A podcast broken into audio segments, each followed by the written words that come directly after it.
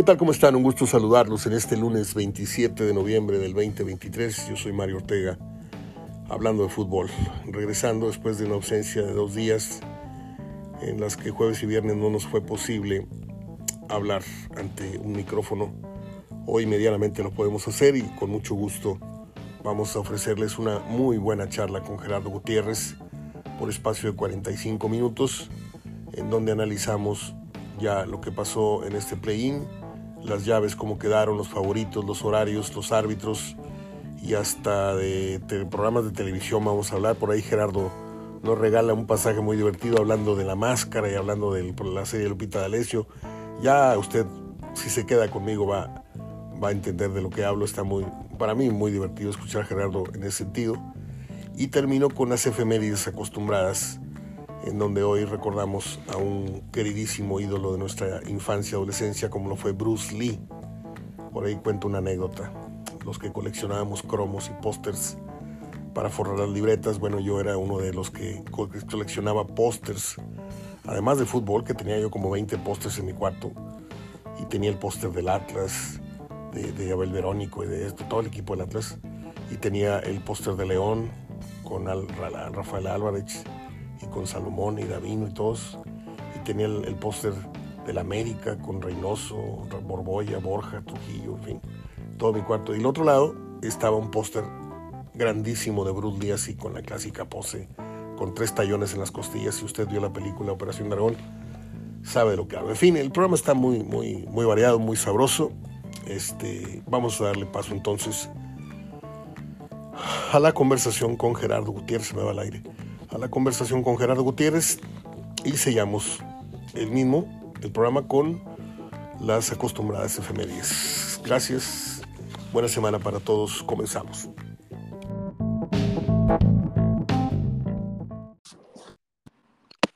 Muy bien, finalmente aquí estamos ya con Gerardo Gutiérrez para platicar los próximos 30 minutos de lo que ocurrió este fin de semana con este nuevo método del play-in, que para mí es como echarle más agua a los frijoles, pero bueno, y las llaves que ya quedaron listas para la liguilla, los horarios, los días, todo esto. Gerardo, ¿cómo estás? ¿Qué tal, Mario? ¿Cómo estás? Buenas tardes. Bueno, ¿qué te pareció esto, esta innovación que ha hecho la liga para encontrarle más, más adeptos a, la fiesta final o, o, para seguir revolviendo ahí los, los coleros o los no tan sobresalientes y finalmente conformar a los ocho que quedaron eh, eh, ya finalmente con San Luis y con León. ¿Qué te parecieron los partidos? Pues muy igual, muy parecido a, lo que se venía jugando, lo mismo a un partido en la casa del que está mejor. Así era el repechaje, nomás que con dos más malos. Ahora quitaron dos más malos, que es el, el 11 y el 12, y dejaron nada más al... pues redujeron, ojalá redujeran más, redujeran otro más, pero, pero por lo pronto, bueno, eh, digo, algunos decían está mejor el play-in que, el repechaje, yo no le encontré ninguna diferencia. Igual se empataban si hubieran ido a penales, la cancha del que quedó mejor. Este, ahí la única novedad era que, que uno jugaba un partido más y el otro tenía otra oportunidad, ¿verdad? Y creo que fue justo porque eso le dio la oportunidad a León de, de que se calificaran los, los ocho pues no voy a decir los ocho mejores, porque yo nunca he considerado mejor al siete y al ocho. Eh, los seis mejores y los dos uh, dentro de la justeza, los dos que le siguen en la, en la tabla.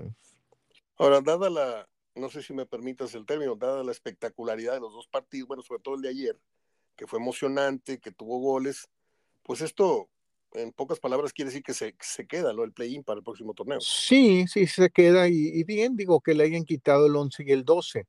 Este, como te digo, a mí me gustaría que le quitaran más porque pues generalmente si agarra la tabla general del 1 al 6, eh, lógico, sus números son más positivos en cuanto a triunfos contra derrotas, en cuanto, en cuanto a diferencia de goles. Ya el sexto a veces queda con el mismo número de, en ocasiones, de perdidos y ganados, y una diferencia a veces de 0 más 1 menos 1 pero siempre el 7 y el 8 quedan con un partido más perdido y a veces una diferencia de goles negativa o, de cero.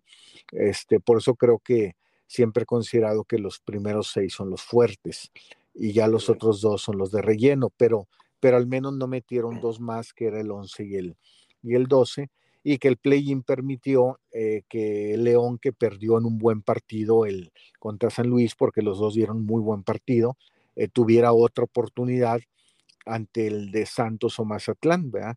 Que ese no estuvo tan buen partido, pero Mazatlán le dio la pelea, lo tuvo ahí este, hasta el último minuto, y, y, así fueron los tres partidos, este, se definieron hasta, hasta el silbatazo final, este, siempre hubo esa expectativa de que pudiera moverse el marcador, y ayer, bueno, pues será un, quizá el partido más atractivo por, por la situación que se dio, que yendo 3-0 se pusiera 3-2, ¿verdad?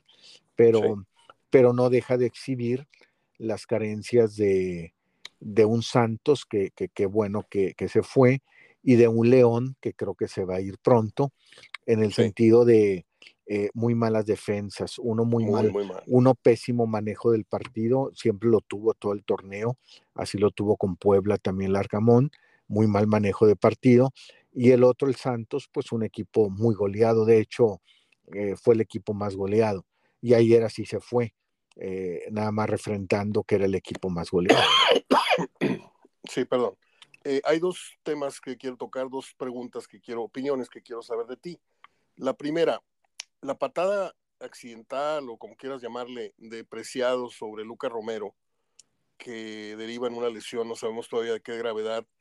Eh, para ti, este, esa intervención con la cara puede ser provocada, eh, puede ser causal de penal, porque por ahí surgió en la transmisión la posibilidad de que pudiera haberse marcado penal. Y lo segundo, eh, reclamaba al Arcamón este, con gestos al árbitro como diciendo, ¿a qué hora lo pitas?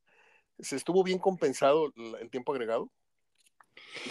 Eh, sí, lo que compensó fue bueno porque se paró mucho, no más que César Ramos hizo el protocolo correcto, no como el árbitro hondureño, digo el árbitro salvadoreño. Después de la lesión en la cara o en, el cuello de ese jugador, volvió a hacerle la señal a su cuarto que eh, los minutos que se iba a reponer y volvieron a levantar el cartelón que no lo tomó la televisión, ese es otro asunto, pero sí levantaron otra vez el cartelón diciendo que eran cuatro minutos más de lo que había, por eso se terminó al 101. Este, y lo de la cara, si lo hubiera golpeado, o sea, si lo hubiera sido con intención de tumbarlo, sí. Ahí no fue con intención ninguno de los dos. El que va con el rostro muy imprudente, muy, muy imprudente, este, eh, no va a buscar tumbarlo, va a buscar eh, jugar el balón. ¿sí? Y el que da la patada, pues también va a buscar jugar el balón. Si, la, si, el, si el golpe con el rostro o con el cuello hubiera sido directamente sobre la pierna del jugador, pues con toda la, pena del jugador lesionado si es penal. Pero en este caso, los dos fueron con el balón. En esta situación, en un dado caso, eh, pues eso eh, se considera como una imprudencia del jugador que se tiró, pero pues ya no lo amonestas a esas alturas, aplicas bien el reglamento y no a rajatabla, el jugador no se puede ir con un collarín y quién sabe qué, tenga con una tarjeta amarilla si no vas a marcar penal tampoco porque no lo era. Entonces, creo que aplica bien César Ramos la, el, criterio, porque entra mucho a la cuestión del criterio. Sí, Gerardo, mira, eh, tú sabes, estuve ausente jueves, viernes eh, por tema de salud. Eh, estamos a medios chiles todavía, la cuestión de los pulmones, todo esto.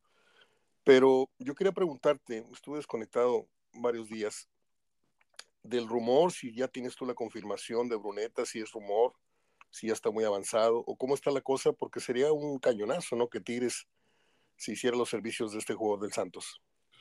Mira, lo que sé, Mario, es que Bruneta tiene contrato todavía con Santos, que Bruneta quiere quedarse en Santos Ah, que el Santos, no quiere decir que el Santos quiera quedarse con él. El Santos, lógico, es vendedor. Eh, si ve la oportunidad, lo vende. Pero el Santos quisiera venderlo hasta final del torneo siguiente. Hay que tomar en cuenta una cosa, Mario. Este, Bruneta no ha hecho nada con Santos, ¿eh? que quede muy claro. Eh, no logró calificarlo, independientemente de su excelente, extraordinaria temporada, por encima de cualquiera, no le alcanzó por lo que tú quieras, no le alcanzó. Creo que a Bruneta le conviene quedarse con Santos, que Santos refuerce la defensa y que, y que Bruneta ahora sí conduzca al Santos a jugar una liguilla. Porque vas a traer un jugador exageradamente caro, Mario, porque te va a costar mucho más en diciembre, cuestan muy caro en diciembre, ¿sí? Eh, que en realidad no te ha hecho una liguilla o no te ha jugado una liguilla, ¿sí? Si lo contrata Tigres es por la cuestión de ganarlo, ¿sí? Como siempre ha querido ganar en el mercado todo, ¿sí? Todo lo que pueda, como Ibáñez y todo. Yo te soy sincero, no creo que sea el mejor momento de Bruneta para venir ni de Tigres para tenerlo pero bueno, cada quien. Eh, de que es un extraordinario jugador, es un extraordinario jugador. No sé si en enero le pase lo que a Ibáñez cuando llegó, no sé. Monterrey sí lo tiene muy claro. Monterrey necesita para contratar ese puesto, vender otro de ese, digo, para, para contratar a alguien, alguien de esa cantidad, eh, sacar un sueldo de esa cantidad. ¿sí? Se me vienen a la cabeza, perdón, se me viene a la memoria ejemplos como los muchachitos este Leo que vino y los fue a Toluca y luego regresó otra vez. Así es. Este, lo compraron porque estaba siendo muy brillante en otro equipo, lo traes y no funciona. Te traes a, a Nico Ibáñez como goleador y pues no, no tiene cupo porque Guiñac no le permite esa posición. Eh, anteriormente, Luca, este muchacho Celarayán, que era un gran futbolista, pues no le das cabida y, y va y triunfa a Estados Unidos, ahorita ya está en Europa. Eh, eh, podría correr esa misma suerte Bruneta, dices tú. Sí, ahora, salvo Mario, si te lo dejo muy claro, salvo, salvo que Guiñac ya no vaya a jugar. O estés tú dispuesto como técnico y como directivo y él como jugador alinearlo cada vez muchísimo, muchísimo menos. Ahí sí, Bruneta y Bañez, y ya haces otro estilo de juego, ya, ya juegas diferente. Mientras tengas a Guiñac no vas a poder jugar diferente, ¿Sí? Okay. Entonces yo creo que Bruneta viniendo, si Guiñac todavía va a estar jugando tres partidos y 45 minutos no, o darle chance a Ibáñez cuando se pueda, en este caso jugando Bruneta, no creo que funcione. Si ya vas a jugar con Ibáñez y Bruneta, yo creo que te tienes que traer a Bruneta ya. Bueno, respetando todas las reglas de, de la discreción, sobre todo contigo, este, voy a hablar en clave y la gente va a entender. ¿Cómo va el tema de la, comillas, lesión de Guiñac? Pues ahí está detenido, tan así, mira, yo creo que se protegieron un poquito, Mario, y dijeron, mira, la cadera siempre ha jugado con la cadera zafada o con la cadera zafada, pues vamos a poner el pubis. Y el pubis es más tardado. Tú sabes lo que le costó a Córdoba, ocho semanas. Quizá eso ¿Y tú crees que esa, ¿Y tú crees que esa, comillas, lesión de Guiñac sea la gran causa o el pretexto para ya no verlo el próximo torneo? Porque parece ser que la lesión, comillas, lesión es seria. Sí, por lo menos, uh, no sé si para este torneo, para lo que queda de liguilla. Sin embargo, eh, si es para lo que queda de liguilla, eh, hay tiempo para que arregle su, su, problema, su situación o, su, o, su, lesión, entre comillas. ¿sí? Este, en caso de que pues ya juegue, ya juegue el miércoles o el partido de vuelta, pues quiere decir que ya, ya este, arregló en ese, en ese asunto, ¿verdad? Porque finalmente nomás, nomás en el está, ¿verdad? Pues sí. Pues es que, es que lo manejo así por, por respeto a que tú me confiaste esa información, pero por otro lado ya mucha gente lo sabe. Este, pero yo no, no, no voy a, a romper códigos contigo, pero sería un escándalo, ¿eh? sería un escándalo si esto ya se llega a, revelar tal, tal como es. Eh, hablemos de ahora de fútbol y cancha. Se dan las llaves y de entrada te pregunto, creo que estamos en la misma, tú y yo, conociéndote, en la que damos favoritos al 1, 2, 3 y 4, ¿no? Yo te preguntaría, ¿cuál es el equipo del 1 al 4 que correría más riesgo de no, no avanzar? Yo creo que el mayor riesgo eh, pudiera estar en el Monterrey Tigres. ¿Sí? ¿Ah, sí? Sí, está en el Monterrey. Yo creo que América no va a tener ningún problema, Mario, porque mira, el León mete muchos goles cuando se lo propone, pero, muchos goles. pero si te vas a, si nos vamos a, a ver quién mete más goles, América tiene con qué hacerte más goles. Claro. O sea, si se abren generosamente los dos, ¿sí?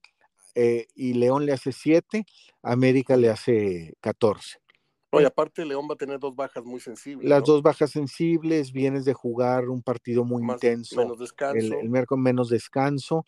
Eh, yo creo que ahí América no creo que vaya a tener mucho problema, a pesar de que la cancha de León siempre se le ha dificultado, como la del Torreón también, si lo hubiera tocado. Eh, en el caso de Pumas, lo veo más hacia Pumas, más cargado hacia Pumas. Eh, Chivas tiene poco con que hacerte goles. ¿sí? En el caso de Monterrey y Tigres, ahí es donde vería. No quiere decir que dudo en alguno. Quiere decir que ahí es donde se pudiera presentar en un dado caso una sorpresa, dependiendo mucho la ida. Creo yo que tiene más argumentos el Puebla para manejar, perdón, el San Luis para venir a manejar una ventaja que el Puebla. El Puebla, aunque venga con 1-0, 2-1, aquí Tigre se lo propone y le mete 4. Ya lo hizo con el Atlas en, aquel partido, aunque invalidado. Pero le logró meter 4. Yo necesitaba 3, le metió 4. Monterrey no tanto. Monterrey no tanto, y tomando en cuenta también lastimosamente que pues que la afición en el estadio no pesa no pesa tanto como en Tigres. Entonces ahí sí, sí puede ser. Y además los antecedentes que ha arrastrado Monterrey del temor, el miedo, en un dado momento que, que pudieras venir con una desventaja, se te encierre y no puedas abrirlo. Entonces, este, ahí, en, ahí depende mucho del partido de, de ida en los dos casos, ¿verdad? Ahí se pudiera dar en un dado caso, pero no quiere decir que dudó de Monterrey y Tigres. Lo más normal eh, y lo más natural es que pasen los primeros cuatro y tengamos clásico la próxima semana. Exactamente, para allá iba. O sea que no varía en nada, o sea, en el entendido que América va a pasar sobre León, al clásico en camino no le, no le, no le importa si es Chivas o es Pumas. Finalmente América enfrenta a cualquiera de esos dos, ¿no? Así es, por, por quedar Chivas y Pumas abajo de Monterrey y Tigres. ¿Y tú crees que a Tigres y Monterrey estén pensando eh, en el clásico? Es decir, ¿qué equipo tiene más ánimo de enfrentar un clásico en liguilla, Tigres o Monterrey? Yo creo que, que, mira, yo creo que Monterrey. Yo creo que Monterrey es el que lo desea enfrentar eh, por lo reciente que les pasó. Cerrando en casa ahora. Cerrando en casa, no, volviendo a cerrar en casa. Ah, es cierto, sí. Sí, nomás que eh, pues con otras formas, intentando con otras formas, porque la verdad digo, Monterrey tenía todo para ganar ese partido. Es que con dos empates lo pasas, Mario. Y los clásicos es más, es más facilidad manejarlos con empates. Este, pudiera ser eso. Pero a Tigres no le, no le sentiría mucha presión, Mario, por el hecho de que pues ya vienes de eliminar al, Monterrey en unas circunstancias similares. Si ahora te elimina, bueno, pues, pues, ahora le tocó a ellos, no obstante que tú traes el título. Entonces, no obstante que ahora, además de que, bueno, ya llevamos una y una, o la semana, la vez pasada fuiste tú, ahora fui yo, pues ahora le agregarías el que, pues sí, pero no te dejé llegar a un bicampeonato. ¿sí? Yo creo que es presión para ambos, ¿verdad? Eh, eh, pero más, eh, creo que los dos lo desean. Sí, pero mm, mm, Tigres va, quiere el bicampeonato, es lo que le falta. Eh, creo que entre tantos títulos que logra o ha logrado Tigres, le faltan dos seguidos. ¿sí? Exacto. Y al Monterrey, pues es una revancha, ahora sí, una revancha en una misma instancia, un torneo después, yo quedé mejor, tú quedaste más abajo, vuelvo a cerrar en casa, ahí sí, ahí sí se contaría con, no como una revancha del 2017, pero sí como una revancha del torneo pasado. Fíjate, eh, no sé si te ha tocado, pero yo tengo años diciendo y tocando este tema del bicampeonato. Equipos con mucho menos capacidad, con mucho menos recurso eh, humano y, económico, eh, han logrado bicampeonato, ¿no? Sí, León, Pumas y Atlas. Yo siempre insistí en que un bicampeonato a veces puede ser una cosa circunstancial, puede ser una cosa accidental, pero si ya eres campeón, el siguiente objetivo que debes de tener ya teniendo la mente fuerte, siendo el, número uno, pues vamos por la continuidad, porque tampoco estamos hablando de que vamos a, subir chipín que todo un año, no, son otros cuatro o seis meses. y, traes al equipo en ritmo, traes al equipo en, mentalidad, y ya luego se da el, clásico desinfle, como se desinfló el Atlas, como se desinfló Pumas, como el bicampeón se suele desinflar, porque los fastidia el éxito, eh, la motivación ya no, ya no es igual, y ya tocaron el techo y esto, bueno, vamos a, a, relajarnos tantito. Este es el momento de Tigres, y lo he dicho por varios años. ¿Por qué Tigres y Monterrey, siendo campeones, no han repetido? ¿Por qué? Porque simplemente no se lo han propuesto. ¿Tú crees que Tigres ahorita tenga ese propósito en mente? Sí, sí, Tigres trae ese propósito y trae ese plantel y trae esa mentalidad y trae el mismo técnico. Sí, yo creo que sí. Yo creo que sí trae esa. Y finalmente, pues ya llegó, ya llegó a la instancia de pelear un tercer, un segundo lugar hasta el último. Entonces sí lo veo, no calificó en ocho, sexto, y que digas, bueno, otra vez desde el sexto, séptimo está buscando el bicampeonato, ¿no? Lo está buscando ahora desde una mejor posición, porque la otra vez fue octavo y ahora, viene desde a diferencia de la liguilla pasada, este, esta vez Córdoba no está en el mismo tono. Sí, eso puede, puede ser factor. ser factor, sí, pero también la Inés ya está mejor, también Quiñones ha sido más constante este torneo. También Ibáñez va tomando más confianza o demostrando más cuando entra. Entonces, pues también esas eh, eh, situaciones cuentan. Muy bien. Yo tengo, este, bueno, yo, quisiera, quisiera, y, voy con los primeros cuatro, ya lo dije, y tengo dudas para yo un clásico, este, no sé cómo, cómo sería. La verdad, no, no te puedo decir a quién le iría, o a cuál va favorito. El, el, oficio de Tigres, que por cierto, todas estas mesas de opinión, este, como que el Tuca vino a mover el avispero, se están poniendo muy buenas las mesas porque veo la de TUDN, veo la de, bueno, la, la más chafofa es la de la última palabra con los nuevos moderadores que pusieron. Si de por sí Andrea Marín da lástima, bueno, pues ahora con Gustavo Mendoza y con el otro y con el otro y Blanco, pero por ahí rescatas lo que dice un Hermosillo, un Stay, un Aguinaga, un Yayo La Torre, que son los que le dan el valor a, esas mesas en ese canal. Pero en lo que yo veo que hay coincidencia es que señalan a Tigres como el gran favorito iniciando la liguilla. Sí, yo también, yo también lo veo así, Mario. Yo eh, voy a sostenerme en lo mismo, Mario, que te he dicho.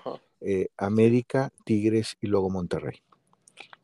Yo te, siempre lo digo, siempre lo mantuve en que veía América, Tigres y Monterrey. Cuando ahí empezó a mejorar mucho Monterrey, me preguntaste si todavía seguía manteniendo a mí. Me dije, bueno, ya Monterrey está haciendo lo suyo. Lo sigo viendo. Esos tres fuertes son los principales candidatos. Entonces, por ende, si se da el clásico, das favorito a Tigres. Si se da el clásico, sí, ahorita doy favorito a Tigres por, por, por esa situación de manejo de partido. Por oficio, sí. Por oficio, porque, porque no me dejó muy buena impresión el reciente clásico en el universitario. Temo que, temo que te vuelvan a meter tres o que te traigan, te lleven a tu estadio con una desventaja que ya no pueda revertir por el estilo de, de Ortiz. Entonces, pues habrá que, esperar o a ver si le da un manejo diferente.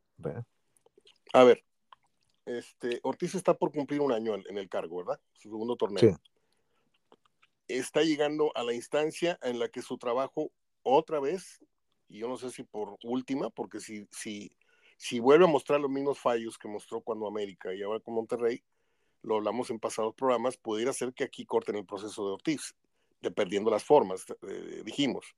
Bueno, aquí la gente está muy pendiente de cómo va a jugar Monterrey con Ortiz esta segunda liguilla. ¿Qué pasa si Tigres en un global le mete un 5 a 2, un 6 a 2 o un 6 a 3 a Monterrey? Mira, la, directiva ya está decidida, Mario, en que Ortiz continúe ese proceso por todo lo que pasó en este torneo y por lo que le falta, porque todavía no va a tener a Canales. Sí, tiene razón. Aunque, aunque el mismo Ortiz comete un error al abrir la posibilidad de que Canales pueda estar. No, no va a estar, Mario. Digo, pues es la misma posibilidad que te abren de otros jugadores eh, cuando quieres guardar cartas o cuando quieres desconcertar al enemigo. Pero no, Canales no va a estar. Canales eh, mañana, hoy se empezaba a unir al equipo a hacer trabajos ya iguales. Pero no, no, para este torneo es muy difícil. Sería arriesgarlo otra vez a, a una lesión mayor, ¿verdad? Yo te dije, van a empezar a, van a eh, esperar a pretemporada. Pues así dijimos con Berterami y nos fuimos en banda. Y ¿eh? se fue. Vamos a ver si. Bueno, Berterami sí habían dicho que regresaba para la 16-17 liguilla, eso sí se comentó. Regresó una o dos jornadas antes. Pero sí, Berterame se decía por allí 16, 17 y si no liguilla. Entonces sería muy arriesgado o una imprudencia aventar a Canales sí. este, porque el equipo lo necesita en ese momento, porque hay urgencia de meter lo que, lo que sea en la banca, estando en un momento desesperado del partido. O sea, ni siquiera lo toques. No, y más en un clásico, Mario. Eh, se juegan muy intensos, más en un clásico. Exactamente. Muy bien. Bueno, pues ya hablamos de las llaves. Háblame de los eh, días y los horarios para que la gente los tenga claros, Gerardo. Mira, Mario, los horarios este, eh, quedaron de la siguiente manera. El miércoles juega Monterrey San Luis, como San Luis es el único equipo de ESPN, eh, después de la pandemia, pues le respetan su horario prime, donde pueda vender es el de las 9, y entonces a las 7 es León, León América. Además, independiente de que le respetaron, no le respetaron, no le tienen que respetar, ahí es León sobre San Luis, quedó mejor San Luis que León, escoge San Luis. Claro. Y el, y bueno, y el jueves eh, queda, es obvio, Puebla no quedó mejor que Chivas o Pumas. Entonces, eh, además, para la televisora, pues eh, que tiene esos equipos, pues el horario prime es el de las 9, no el de las 7. Entonces queda Puebla Tigres a las 7 y a las 9.15 queda Chivas Pumas, ¿sí? Y luego el sábado queda Monterrey y vuelve a ser el del América pero ahí, ahí Mario, este, bueno, como sigue siendo la cuestión de la importancia, el centralismo, los equipos que tú... Al América a las nueve. Al América lo mandan a la... No, al América lo mandan a las siete, Mario. Al ah, América a las siete, eh, para poderlo ligar con la serie que está muy buena de, de Lupita. De hoy voy a cambiar, entonces... No, no, de veras, Mario, te lo estoy... No, no, no, Mario, te lo estoy... No me hagas reír. No, no, no, Mario, Mario. Mario, sí influye. Mira, hoy lo publiqué, bueno, hoy se lo di a publicar a, El Norte, hoy los sacó correctos, como los acaban de dar a conocer, y se los di bajo esa, esa perspectiva. Mira, aquí estaban varias cosas, Mario. A las nueve vienen pasando una serie de Lupita D'Alessio que está teniendo mucho éxito. Ahorita va en el quinto esposo que tuvo, eh, o en eso se quedó el sábado, en el quinto esposo que tuvo. Este, ahí, ahí, ahí terminó el sábado pasado. Es de dos horas, es de nueve a, once. Entonces, Televisa no suspende esa serie, como tampoco su programa reality del domingo. Entonces pone a la América a las siete para ligarlo en el mismo canal de las estrellas con esa serie. Entonces al Monterrey eh, le dice, tú quedas a las nueve pero te vas a Canal 5. Entonces Monterrey se va a Canal 5 a, las 9 de la noche, porque le daban otra opción al Monterrey. ¿Quieres a las 5? ¿Sí? Y Monterrey dice, pues a las 5 no, yo quiero a las 7. Pero a las 7, pues América le dice, mira, yo te tengo a los dos, te tengo a ti y al, y al Monterrey. Finalmente la América decide, también hay que dejar claro eso. América quedó en primer lugar, tú en segundo, ¿verdad? Entonces, América dice yo a las 7, o Televisa dice América a las 7 para ligarlo con la serie a las 9, y Monterrey va a las 9 a Canal 5. Luego el domingo pasó algo similar, ¿sí?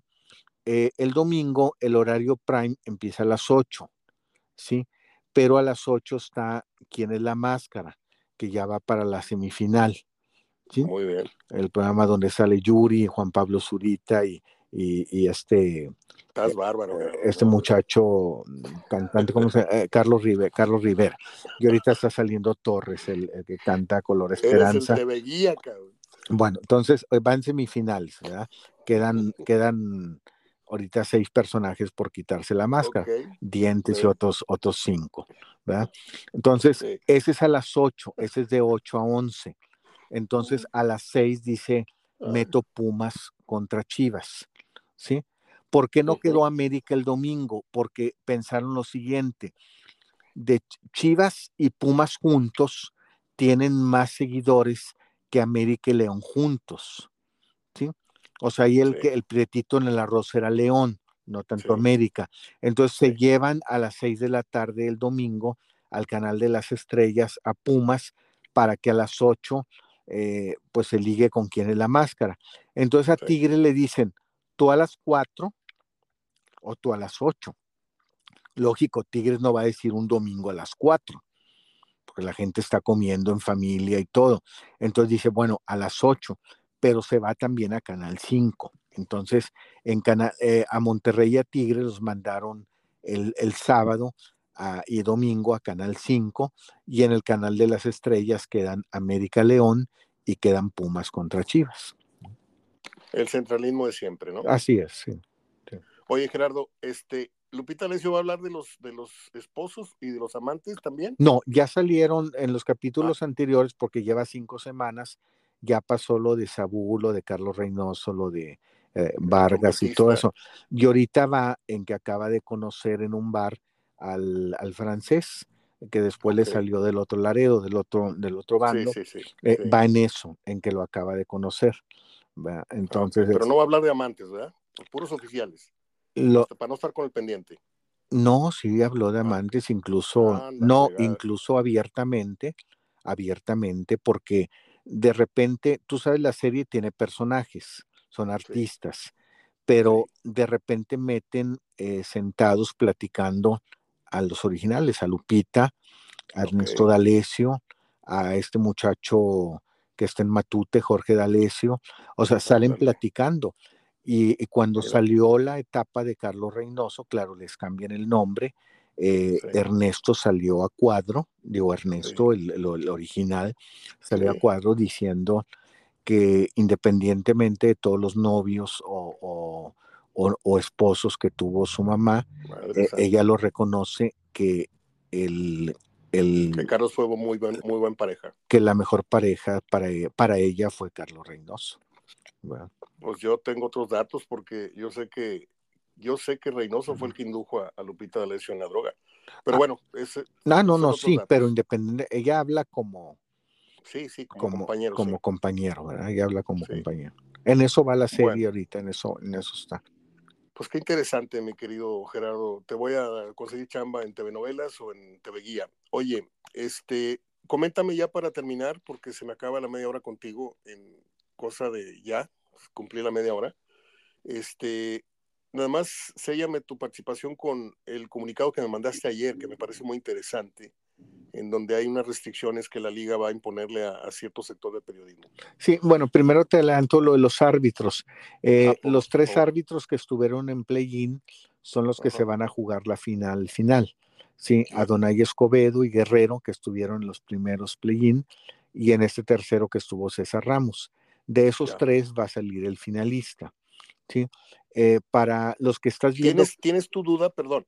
¿Tienes tu duda de que sea César Ramos el de la final final? No, yo creo que está apuntada que sean Adonai Guerrero. Está... ¿Los dos de la final? ¿Mande?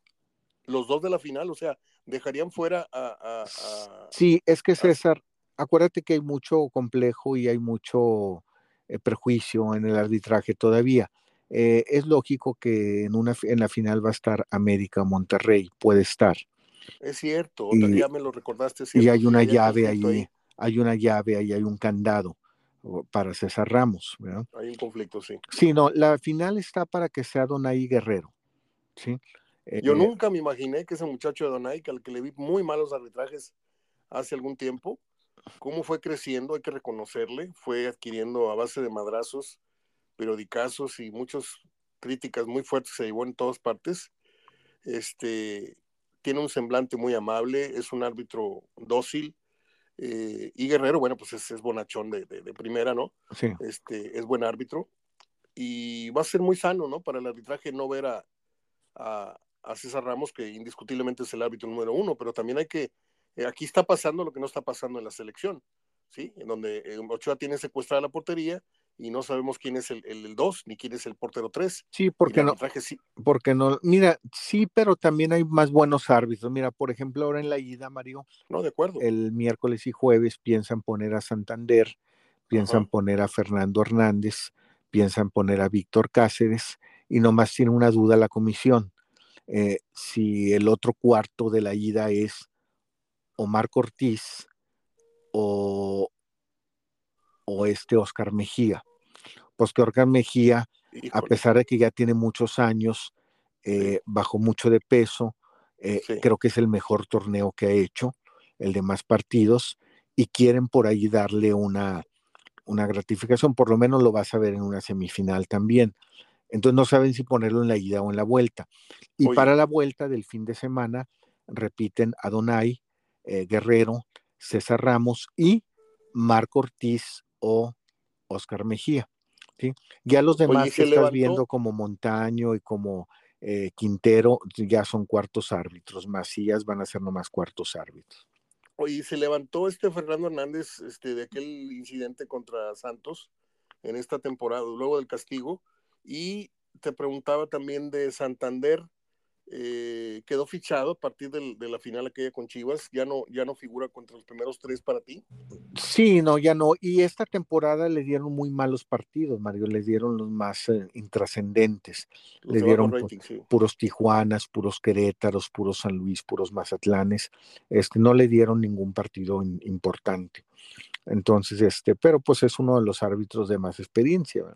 Entonces, quizá lo veamos en la ida y quizá pues ya no lo veamos en semifinales, pero por lo menos en cuartos de final, sí. Muy bien.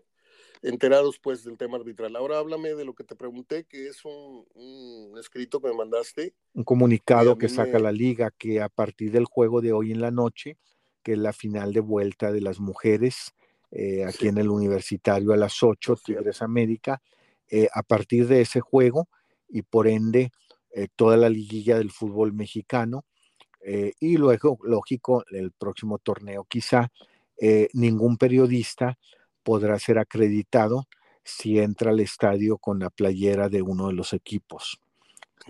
O sea, si vienes a cubrir Puebla, eh, Puebla contra Tigres, pues no podrás ingresar como periodista si llevas la playera del Puebla. ¿sí? Si vas a cubrir Tigres contra Puebla aquí, pues no podrá ingresar periodistas que lleven la camiseta de Tigres o el sábado al, al BBW la camiseta del Monterrey.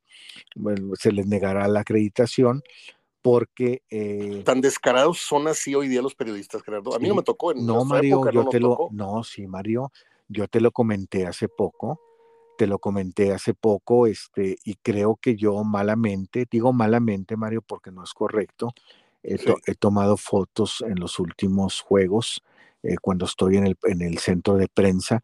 Pero estás hablando de blogueros, Gerardo, estás hablando de jovencitos. No, no, periodistas. ¿Juegan al periodista en redes o qué? No, no, periodistas. ¿De qué medios? No, de medios, Mario. No, no, no, mira. Medios? No, Mario, este, ah, hay, no, es que hay que tener cierta en respeto ética, Mario, no, no me gusta. Pero, sí, sí, sí te pero sí son de medios, sí. Pero yo lo que te pregunto es que nuestros tiempos era cuando tú y yo coincidíamos en las canchas. Sí, no te extrañe Ahora, ver, si tú no me te extrañe ver uno pues Permíteme, si tú me dices que hay periodistas hoy que van a cubrir partidos con la camisa, me estás hablando de jovencitos de la nueva época, no de la de nosotros. Así es, jovencitos de ah, la nueva época pero de periódicos mm, no te extrañes si es Horizonte, no te extrañes si es ABC. Sí, sí, sí, sí. O sea, es decir, sí hay de periódicos de, que van con la playera puesta, este... A pedir autógrafos y camisetas, ¿no? A pedir autógrafos, a pedir este... Te soy sincero, Mario, hace cosa de... ¿Qué será? Dos meses yo no pude un juego de Tigres, mandé a uno de los muchachos que, que nomás me apoya en juegos de Tigres, no me apoya en la oficina.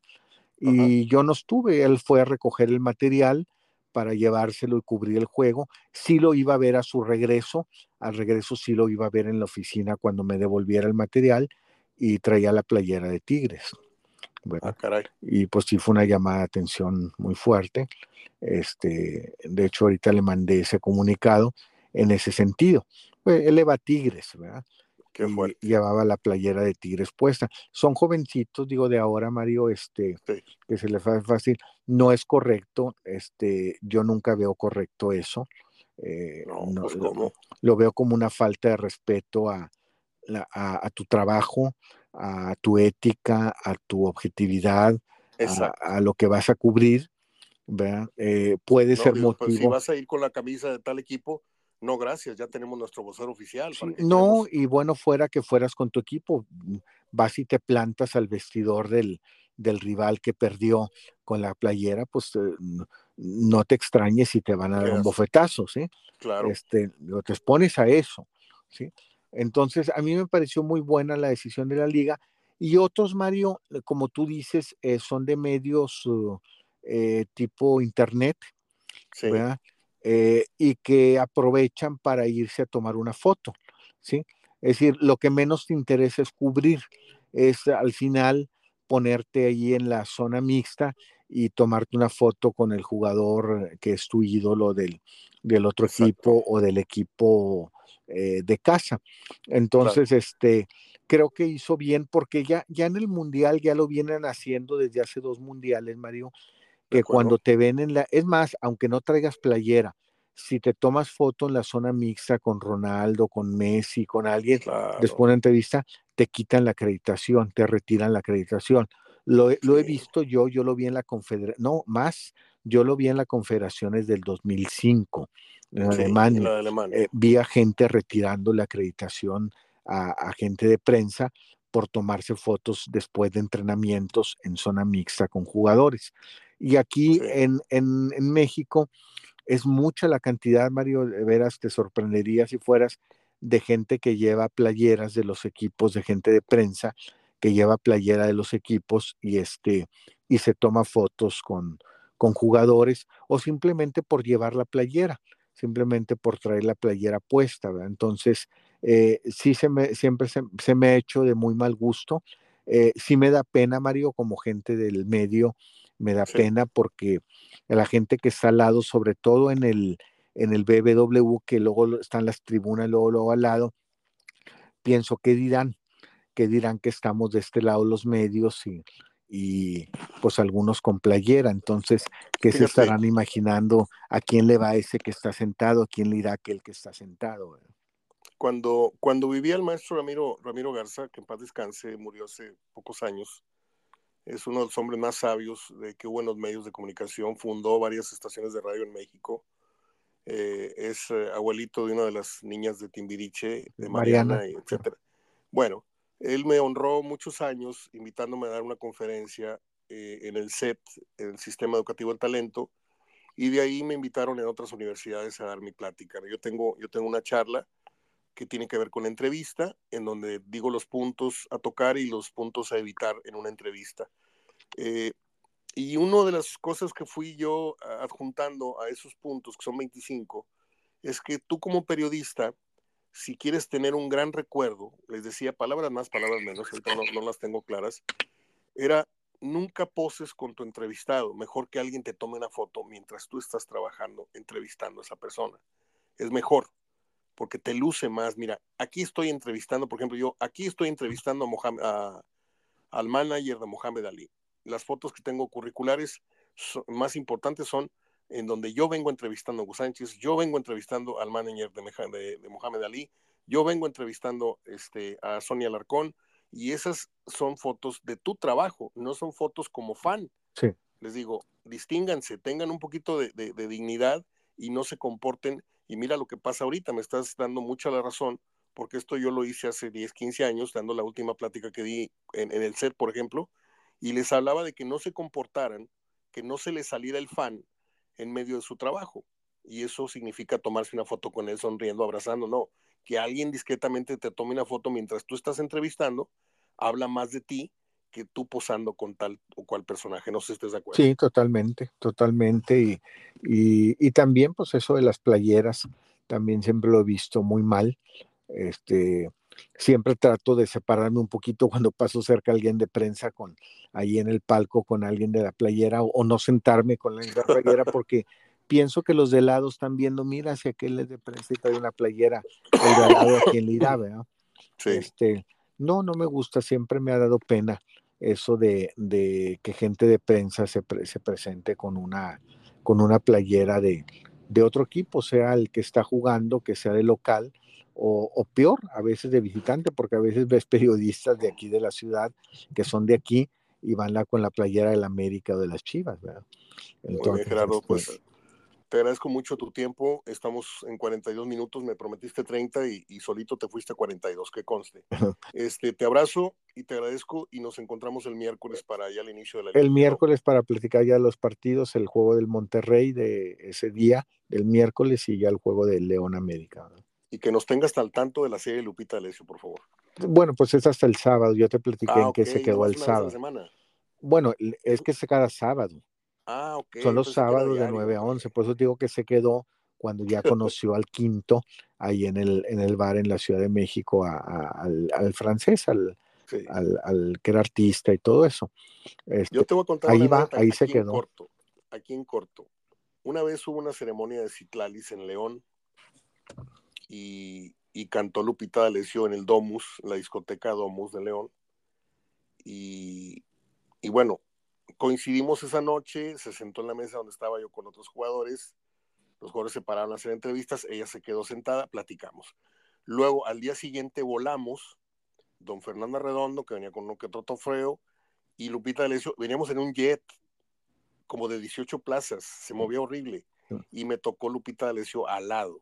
Son dos hileras de nueve personas, y al lado mío venía Lupita D'Alessio, me dice, mira tú otra vez, y empezó la temblorina muy fuerte, y me agarró la mano derecha, y me la apretó como si me fuera a tronar porque venía muy nerviosa. Ya total bajamos del avión, ella venía a cantar a la Feria de Monterrey, la fui a ver cantar y luego ya, este, fin de la historia. Por eso te preguntaba yo de quién iba a hablar en la, en la serie, porque yo tengo pendiente. no, no te creas, este, buena persona la señora, muy amable, muy, muy gentil. Gerardo, nos hablamos el próximo miércoles si tú no dispones de otra cosa. Sí, no, el miércoles hablamos y si queda tiempo también te digo un poquito cómo va en quién va la máscara y, y este y quedan quiénes son los siete personajes. Me acuerdo del Dientes, pero creo que hay otros seis que se me van ahí, se me escapan. ¿no? yo no he visto nunca esos programas. Este, a esas horas yo estoy en otra cosa, pero. Fíjate que le reconozco. no, ¿eh? fíjate que le reconozco mucho algo a ese programa. Le reconozco. Es de los poquititos programas, porque ya ni la familia de 10, ni, ni esos, que son blancos, blancos, blancos, blancos. Ok. Sí blancos. La familia de Díaz ya, no es blanco. Ya no es tanto, ya se avientan sus, sus albures, ¿sí? sobre todo el polibos que me da mucha pena que lo traigan a esa altura. Pero, pero este, pero ya no ves programas eh, sin un albur, sin un doble sentido, sin un todo. Y aquí ves, y es totalmente blanco, no ves a ningún juez, no ves al que lo dirige, que es Omar Chaparro, haciendo una alusión a algo, este, no ves falditas cortas, no ves, la verdad, un programa muy blanco y muy, muy familiar. Es lo, lo que le destaco a eso. Quizá por eso ya va en la tercera temporada y, este, y cada vez vuelve con más rating, ¿verdad? Quiero, quiero entender que qué bueno que todavía hay gente que, que, quiere consumir ese tipo de productos, ¿verdad? En familia y hay gente que produce un problema para la familia. ¿verdad? Así es, sí, la verdad. Eh, la verdad, velo, un, velo un, domingo y no le encuentras un doble sentido, una mala palabra, un, un algo que, que, que, te exalte y te sorprende y digas, híjole, esto en estos tiempos eh, ya no, no, no ves absolutamente nada de eso. Qué contrastes, ¿no? Los de Televisa te ofrece un programa como ese sí. y luego te ofrece La Casa de los Famosos con un transexual o con un no sé qué que, es más famoso que, un deportista que viene a ganar una, un mundial de matemáticas. vivimos en un país bien al revésado. Sí, totalmente, totalmente. Y qué bueno que no se lanzó de candidato a presidente, sino ahorita llevaría más votos que todo. Sí, sí, sí, sí. Te abrazo, Gerardo. Gracias. Gracias, hasta el miércoles. Hasta luego.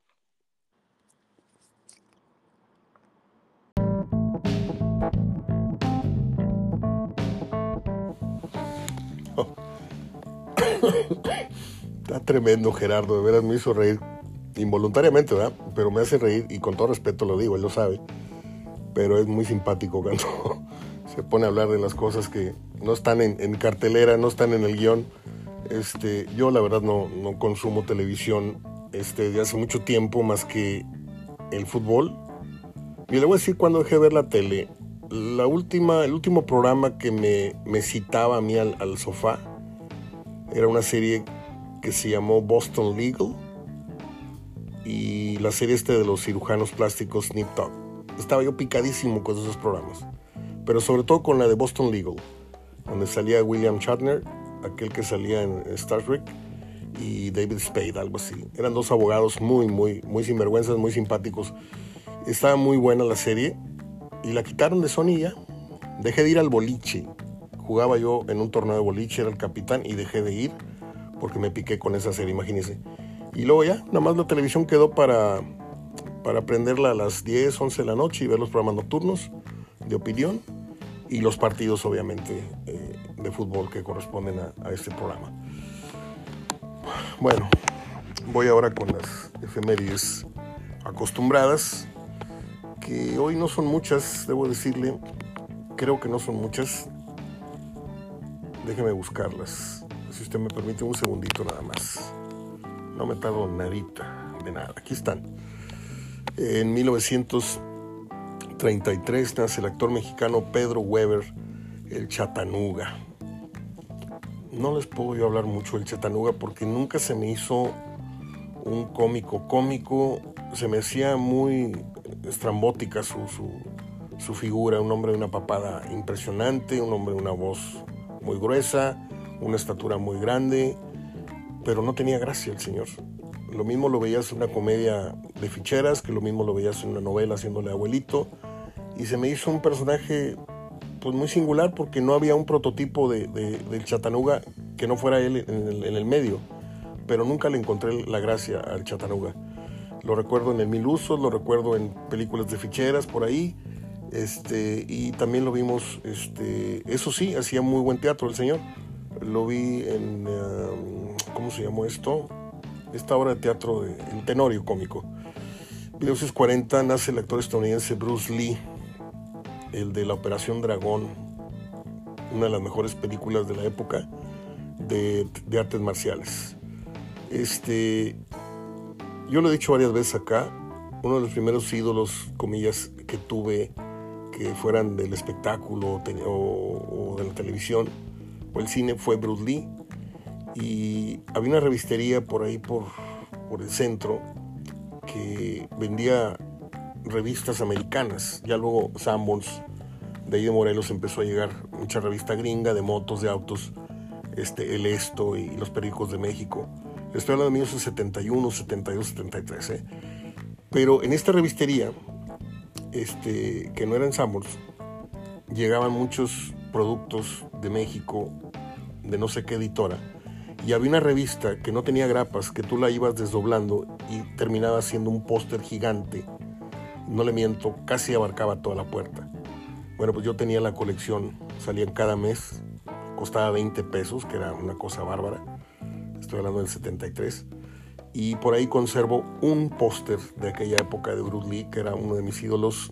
Murió él un 20 de julio del 73, si mal no recuerdo, porque leí alguna vez su biografía, murió de un derrame cerebral. En 1945 nace la actriz estadounidense Barbara Anderson. Ahí la vimos alguna vez en la serie Misión Imposible, si usted la vio, creo que todos vimos aquella interesante y divertida serie que luego hizo, se hizo película, una saga de películas, este muchacho Tom Cruise, muy, muy palomeras, por cierto. En el 45, ¿se acuerda usted el, el programa? Permítame. El programa El Príncipe del Rap, con Will Smith, que es ahí donde se proyecta y donde se lanza la fama posteriormente como cantante, actor y todo esto. Eh, bueno, el que sale haciendo las veces de su tío, porque yo no me sé la historia, no sé si Will Smith es un adoptado o es pariente en realidad, pero el, señor gordo alto, muy simpático, muy enérgico, muy noble, eh, ese señor en vida se llamó James Avery, acaba de morir hace unos cuantos años, se acaban de reunir todos los de la serie del Príncipe del Rap y el gran ausente y las lágrimas de ese programa especial fueron precisamente recordando a James Avery, el tío de Will Smith en El Príncipe del Rap. Nació en el 45, un día como hoy. Ya voy a terminar. En 1951 nace el cineasta estadounidense Catherine Bigelow. Bueno, ella es Catherine Bigelow, ganó dos premios Oscar por una película que se llamó The Hurt Locker, una película de guerra que me metí a ver la sinopsis, me metí a ver las fotos y no la vi. Realmente no me acuerdo haber visto la película. Aunque tengo la sospecha que no la vi porque sale un actor que no me cae nada bien, pero es otro tema. Pero el caso es de que no la vi la película. En 1954 nace la actriz estadounidense Patricia McPherson. Ella salió en una serie que jamás vi que se llamó El Auto Increíble. En 1956 nació el actor estadounidense William Fichtner. Es conocido por su papel en la serie Prison Break, otra serie que no vi. En 1974 nace la actriz estadounidense Jennifer O'Deal. ella forma, forma parte y cobra fama a raíz de la serie Nip Tuck y Modern Family. En 1988 muere el actor estadounidense John Carradine, quien trabaja en la película La Diligencia, muy famosa de vaqueros. Y termino con la muerte en 2005 de la actriz estadounidense, que no creo que usted la conozca del todo, pero ella fue muy famosa por ser hermana de Marlon Brando. Estoy hablando de Jocelyn Brando. Eh, aparece ella en Jauría Humana, si es que se, se recuerda usted título, yo no la vi la película. Bueno, pues hasta aquí eh, el programa del día de hoy. Les dejo un fuerte abrazo, nos escuchamos mañana. Soy Mario Ortega, hablando de fútbol con Gerardo Gutiérrez y de televisión y de programas y cosas muy simpáticas. Regreso el día de mañana si Dios quiere. Cuídese mucho, hace mucho frío, pero prefiero mil veces este frío que los calores de 45 grados. He dicho. Hasta entonces, cuídese.